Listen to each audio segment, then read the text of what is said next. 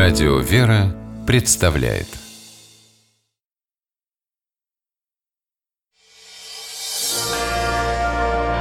Прогулки по Москве. О видимом и сокровенном. Здравствуйте, дорогие слушатели, меня зовут Алексей Пичугин, и мы гуляем по Москве. Сегодня по нашему замечательному городу мы гуляем вместе с Михаилом Хрущевым, преподавателем истории, москвоведом. Михаил, здравствуй. Здравствуй, Алексей. Отправляемся мы на Электрозаводскую улицу. Для того, чтобы туда попасть, мы с тобой выходим из метро Электрозаводская. Обратим внимание, что на станции метро Электрозаводская очень необычное освещение. В центральном зале в потолке триста восемнадцать лампочек накаливания расположено. Ну, недаром электрозавод, который производил все эти самые лампочки, остатки его прямо возле станции метро. Мы их сегодня далее посмотрим. Да, и мы поднимаемся на поверхность, и перед нами Большая Семеновская улица. Ну, я бы не стал так быстро выходить из метро. В конце концов, Электрозаводская – это единственная станция московского метро, где можно увидеть портрет Бенджамина Франклина. Mm-hmm. Так как он один из ученых, занимавшихся проблемами электричества, на Электрозаводской, которая была построена еще до борьбы с космополитизмом, изображены барельефы такие есть с портретами знаменитых исследователей электричества, там и Яблочков, и Попов, а также mm-hmm. Фарадей Бенджамин и Франклин. Франклин. Причем Бенджамин Франклин там подписан как В. Франклин. А почему? Есть, ну, Бенджамин Вениамин. Судя по всему, uh-huh. его записали просто в русской транскрипции В. Франклин. Все-таки мы поднимаемся на поверхность, и а, перед нами а, самое известное заведение фастфуда в мире. А, вот прямо возле него подземный переход. Мы по нему переходим на другую сторону Большой Семеновской улицы, а, попадаем в небольшой переулочек, который идет прямо. И первый поворот налево — площадь Журавлёва. С правой стороны большое здание, похожее на театр. Впрочем, наверное, театром его можно назвать. Мы огибаем его с одной стороны. И давайте остановимся прямо перед входом. Миш, ты расскажешь о том, что же это такое. Мы с вами на площади Журавлёва. Когда-то она называлась Введенская площадь. Называлась она так по церкви Введения, Введения Богородицы во храм восемнадцатого века. Она сож... за этим театром располагалась на месте нынешнего здания школы. Да, к сожалению, сейчас мы ее увидеть не можем. В двадцать девятом году эта церковь была снесена, на ее месте теперь школа действительно располагается, а сама площадь теперь называется в честь революционера Ивана Журавлева, который погиб во время гражданской войны. Как площадь эта возникла? Вообще, площади не так просто возникают. Особенно на окраинах Москвы. Вообще, это нечастый формат, так скажем. На этом месте, где сейчас площадь, когда-то располагался пруд на реке Хапиловке. Славная река Хапиловка течет и сейчас, только под землей. И пруд, который здесь располагался, назывался Прачечный. Здесь местные жители и жительницы в основном стирали одежду. При Павле Первом было решено благоустроить окрестности. Тут рядом река Яуза, вот ее берега решили благоустроить и пруд осушить. Соответственно, на месте бывшего пруда образовалась площадь Введенская. Наверху располагался храм, а, собственно, здесь когда-то торговали, был вокруг район Хапиловка, и здесь когда-то даже ходила конка, конный трамвай с тысяча восемьсот семьдесят пятого года.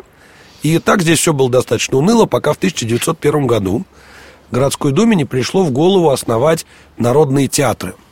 Десять народных театров по окраинам города для того, чтобы рабочие не ходили в кабак, а чтобы вот они после работы могли сходить куда-нибудь, послушать музыку, посмотреть спектакль.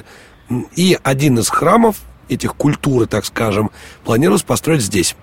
А, кстати, все они по типовому проекту строились? Или каждый по индивидуальному и не были похожи друг на друга? Ну, интересно, что построен-то был всего один а, вот этот. Народный дом, да. И строил его архитектор Иванов Шиц. И то, что мы сейчас видим, электротеатр на Введенской, на площади Журавлева, там только внутренность от старого народного дома. Все остальное... Ну, он сохранился, в принципе, но его сильно перестроили. Нужно просто обладать хорошим воображением, чтобы увидеть в этом здании, построенном в стиле позднего сталинского ампира, увидеть настоящий модерн Иванова Шица, такой скромный. Или фотографии посмотреть. Ну, или посмотреть фотографии. Здесь, собственно, располагался народный театр, в котором ставили пьесы, в основном русскую классику, в основном Островского. Интересно, что попечителем этого театра был Бахрушин. Это был вообще единственный городской театр, именно городской. Не императорский, не частный, а именно муниципальный театр. И работал он как театр до семнадцатого года, а потом стал рабочим дворцом. А потом была еще интереснее идея. Захотели московские власти в сороковые годы сделать здесь новый очаг культуры. Сюда перенесли театр Моссовета для того, чтобы рабочие на окраинах, рабочие электрозавода, рядом располагавшиеся, окультуривались. Но получилось, что театр без своей питательной среды, без центра, без почитателей на рабочей окраине как-то не очень был популярен. Поэтому здесь сделали телетеатр. И здесь снимали телепередачи, соответственно, здесь снимали спектакли для телевидения. Я когда был маленький, учился в школе неподалеку, не в той, которая за э, вот этим дворцом культуры МЭЛС, как, так, так я его помню из детства, а в школе, которая чуть подальше, но сюда нас водили в первом, втором, третьем классе смотреть «Ералаш». Ну, в общем, да, он такой выполнял роль своеобразного ДК. Кстати, скоро наши слушатели выучат все школы, где Алексей Ярославович учился, да. И, итак... ДК, а, прости, я понимаю, что ДК у нас не МЭЛС. Очень много времени, но я как-то устроил совершенно случайно опрос. Мне нужен был один дворец культуры, дворец культуры фабрика «Трехгорка».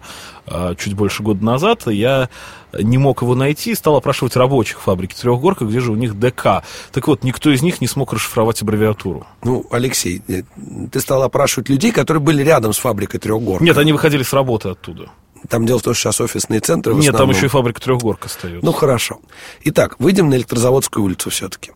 Современное название Электрозаводская получила по московскому электрозаводу, огромные корпуса которого по левой стороне улицы и занимают целые двадцать одно строение. И вот там в основном сейчас офисы как раз. Да, вот здесь в основном офисы, но как, вообще как, как возник этот завод? Завод был построен в тысяча девятьсот четырнадцатом году, его начали строить для... Э, завода электрического, эвакуированного из Риги.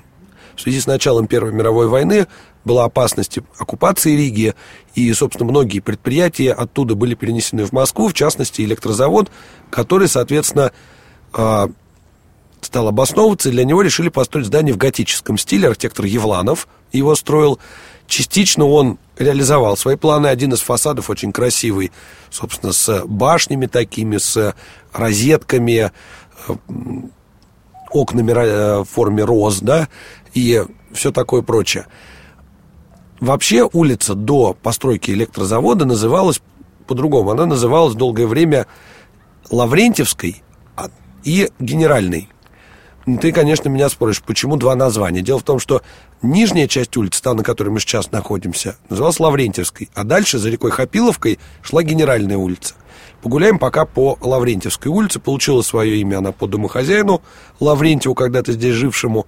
Здесь два самых главных интересных э, здания. Это по левую руку комплекс зданий МЭЛС, Московского электрозавода. Э, прямо вот перед ним, вот перед главным входом, который выглядит как вход в замок, такой с башнями, э, протекает река Хапиловка. Ну, ну, даже видно место ее впадения в Яузу. Да, ну, можно, соответственно, выйти на набережную Яузу, просчитать, где она там протекает. А вот по правую сторону улицы, куда более интересный и чуть более ранний памятник, это особняк купца Носова. Кстати, прости, прежде чем мы к особняку Носова перейдем, рядом с ним, если бы мы гуляли до тысяча девятьсот семьдесят восьмого года, стояла очень красивая Введенская старообрядческая церковь. Да. В тысяча девятьсот семьдесят восьмом году ее окончательно снесли, а так она, ну, можно найти старые фотографии, как я люблю советовать. На ее месте, к сожалению, сейчас, по-моему, пустырь. Пустырь, да. То есть ее снесли так поздно, ну, то есть она стояла в полуразрушенном состоянии, ее снесли, на ее месте, собственно, так ничего не построили. Особняк Носова. По правой стороне улицы построил его архитектор Кекушев. Носов был предпринимателем крупным и очень интересовался архитектурой. Есть сведения, что вот этот вот особняк он подсмотрел в журнале по архитектуре. Некоторые считают, что этот особняк, собственно, это своеобразная аллюзия на постройки архитектора Райта, ранние его постройки американские. Другие историки архитектуры считают, что это аллюзия на бельгийский модерн. Тем не менее... Ну, это... в Москве очень мало такого. Да, тем не менее, это единственный, наверное, в этом районе образец деревянного раннего модерна московского. Таких вот просто по пальцам пересчитать. И это же здание еще, к тому же, очень неплохо отреставрировано, и это здание, к тому же, сейчас занимает библиотека, что очень способствует сохранности. Носовы здесь жили с начала двадцатого века и до тысяча девятьсот семнадцатого года, а после здесь что только не располагалось. И ясли, и общежития для рабочих, и какие-то э, учреждения Министерства образования, и даже НИИ «Шерсть». Вот такое название здесь располагалось. Обратим внимание на очень симпатичную ограду этого особняка, которая она... тоже, на удивление, сохранилась. А вот нет, это удивительно удачная реконструкция. То есть это современная, абсолютно современная ограда. В советское время оригинальная ограда Модернова была заменена на ворота такие простые, металлические. Вот. Это оригинальная современная ограда, которая при этом повторяет черты модерна и, в принципе, очень гармонично смотрится с этим домом. А внутри дома отреставрированы, реконструированы старые интерьеры. Да, и надо сказать, что э, вообще по последнему слову тогдашней техники этот дом построен. Обратите, если будет возможность, погуляйте вокруг этого дома, посмотрите на его шикарные окна, очень разные формы переплеты, посмотрите на изящные крыши. А мы двинемся дальше по Электрозаводской улице. Собственно, сразу после Носовского особняка мы проходим через старую железнодорожную ветку. Эта железнодорожная ветка шла, собственно, вдоль реки Хапиловки, но на данный момент она заброшена. По ней... Нет, не заброшена, она действующая. По ней поезда, по ездят, ней поезда до ездят до сих пор. Значит, просто я ни разу не совпадал с ними. И я давно с ними не совпадал, но вот как рассказал наш коллега Владимир Фотич Козлов, он частенько наблюдает там движение. Не такое интенсивное, как раньше, но есть. Надо же. Ну вот, собственно, за вот этой железной дорогой начинается старая Генеральная улица. Почему такое название? Здесь при Петре Первом, в этом районе Москвы, формировалась такая новая московская столица, да, новый центр Москвы. И здесь располагалась Генеральная канцелярия, которая э, ведала, в частности, военными делами. И располагалась эта Генеральная канцелярия в конце современной Электрозаводской улицы, там, где располагался когда-то Нагорный дворец. Мы вот сейчас так быстренько пробегаем через всю улицу по той причине, что таких вот интересных памятников вдоль улицы здесь уже немного осталось. Ну, можно посмотреть на поздний конструктивизм, который здесь справа-слева появляется. Можно ну, такой типичная городская застройка, застройка да. московских окраин послереволюционных. В пятидесятых годах здесь много деревянных было домов, очень много старых фотографий сохранилось. Да даже я еще помню здесь деревянные дома в начале двухтысячных. Да. Итак, про Нагорный дворец. Пару слов буквально. Он располагался уже ближе к метро Преображенская площадь. Построили его еще при Алексее Михайловиче, когда-то при отце Петра Первого. Здесь, в Нагорном дворце, в конце улицы. Я говорю здесь, на самом деле никакого Нагорного дворца сейчас нет. На месте, где был Нагорный а дворец. А точное место известно? Да, это правая сторона, собственно, улицы Электрозаводская, с самого ее конца, ближе к метро Преображенская площадь. Собственно, чем интересно это место? Здесь произошло первое известное в Москве театральное действие. Я именно так говорю, действие, не спектакль. Поскольку название постановки, которую смотрел Алексей Михайлович, десятичасовой, было «Артаксерксово действо». Алексей Михайлович без перерыва это все посмотрел, ему очень понравилось. И э, в дальнейшем в этом дворце жила сестра Петра Первого. Некоторое время здесь его жил несчастный сын Алексей Петрович. А потом здесь некоторое время находился Преображенский приказ, который, собственно, выполнял роль главной спецслужбы в нашей стране в петровское время. А мы таким образом прошли от одной ветки метро до другой, от Арбатско-Покровской до Сокольнической, от метро Электрозаводская до метро Преображенская площадь, вход в которую тут прямо рядом с правой стороны. Гуляли мы по Электрозаводской улице, по площади Журавлёва вместе с Михаилом Хрущевым, спасибо. Михаил историк, москвовед, я Алексей Пичугин. Мы с вами прощаемся, до новых встреч, гуляйте по Москве, любуйтесь и любите наш город. До свидания. Прогулки по Москве. О видимом и сокровенном.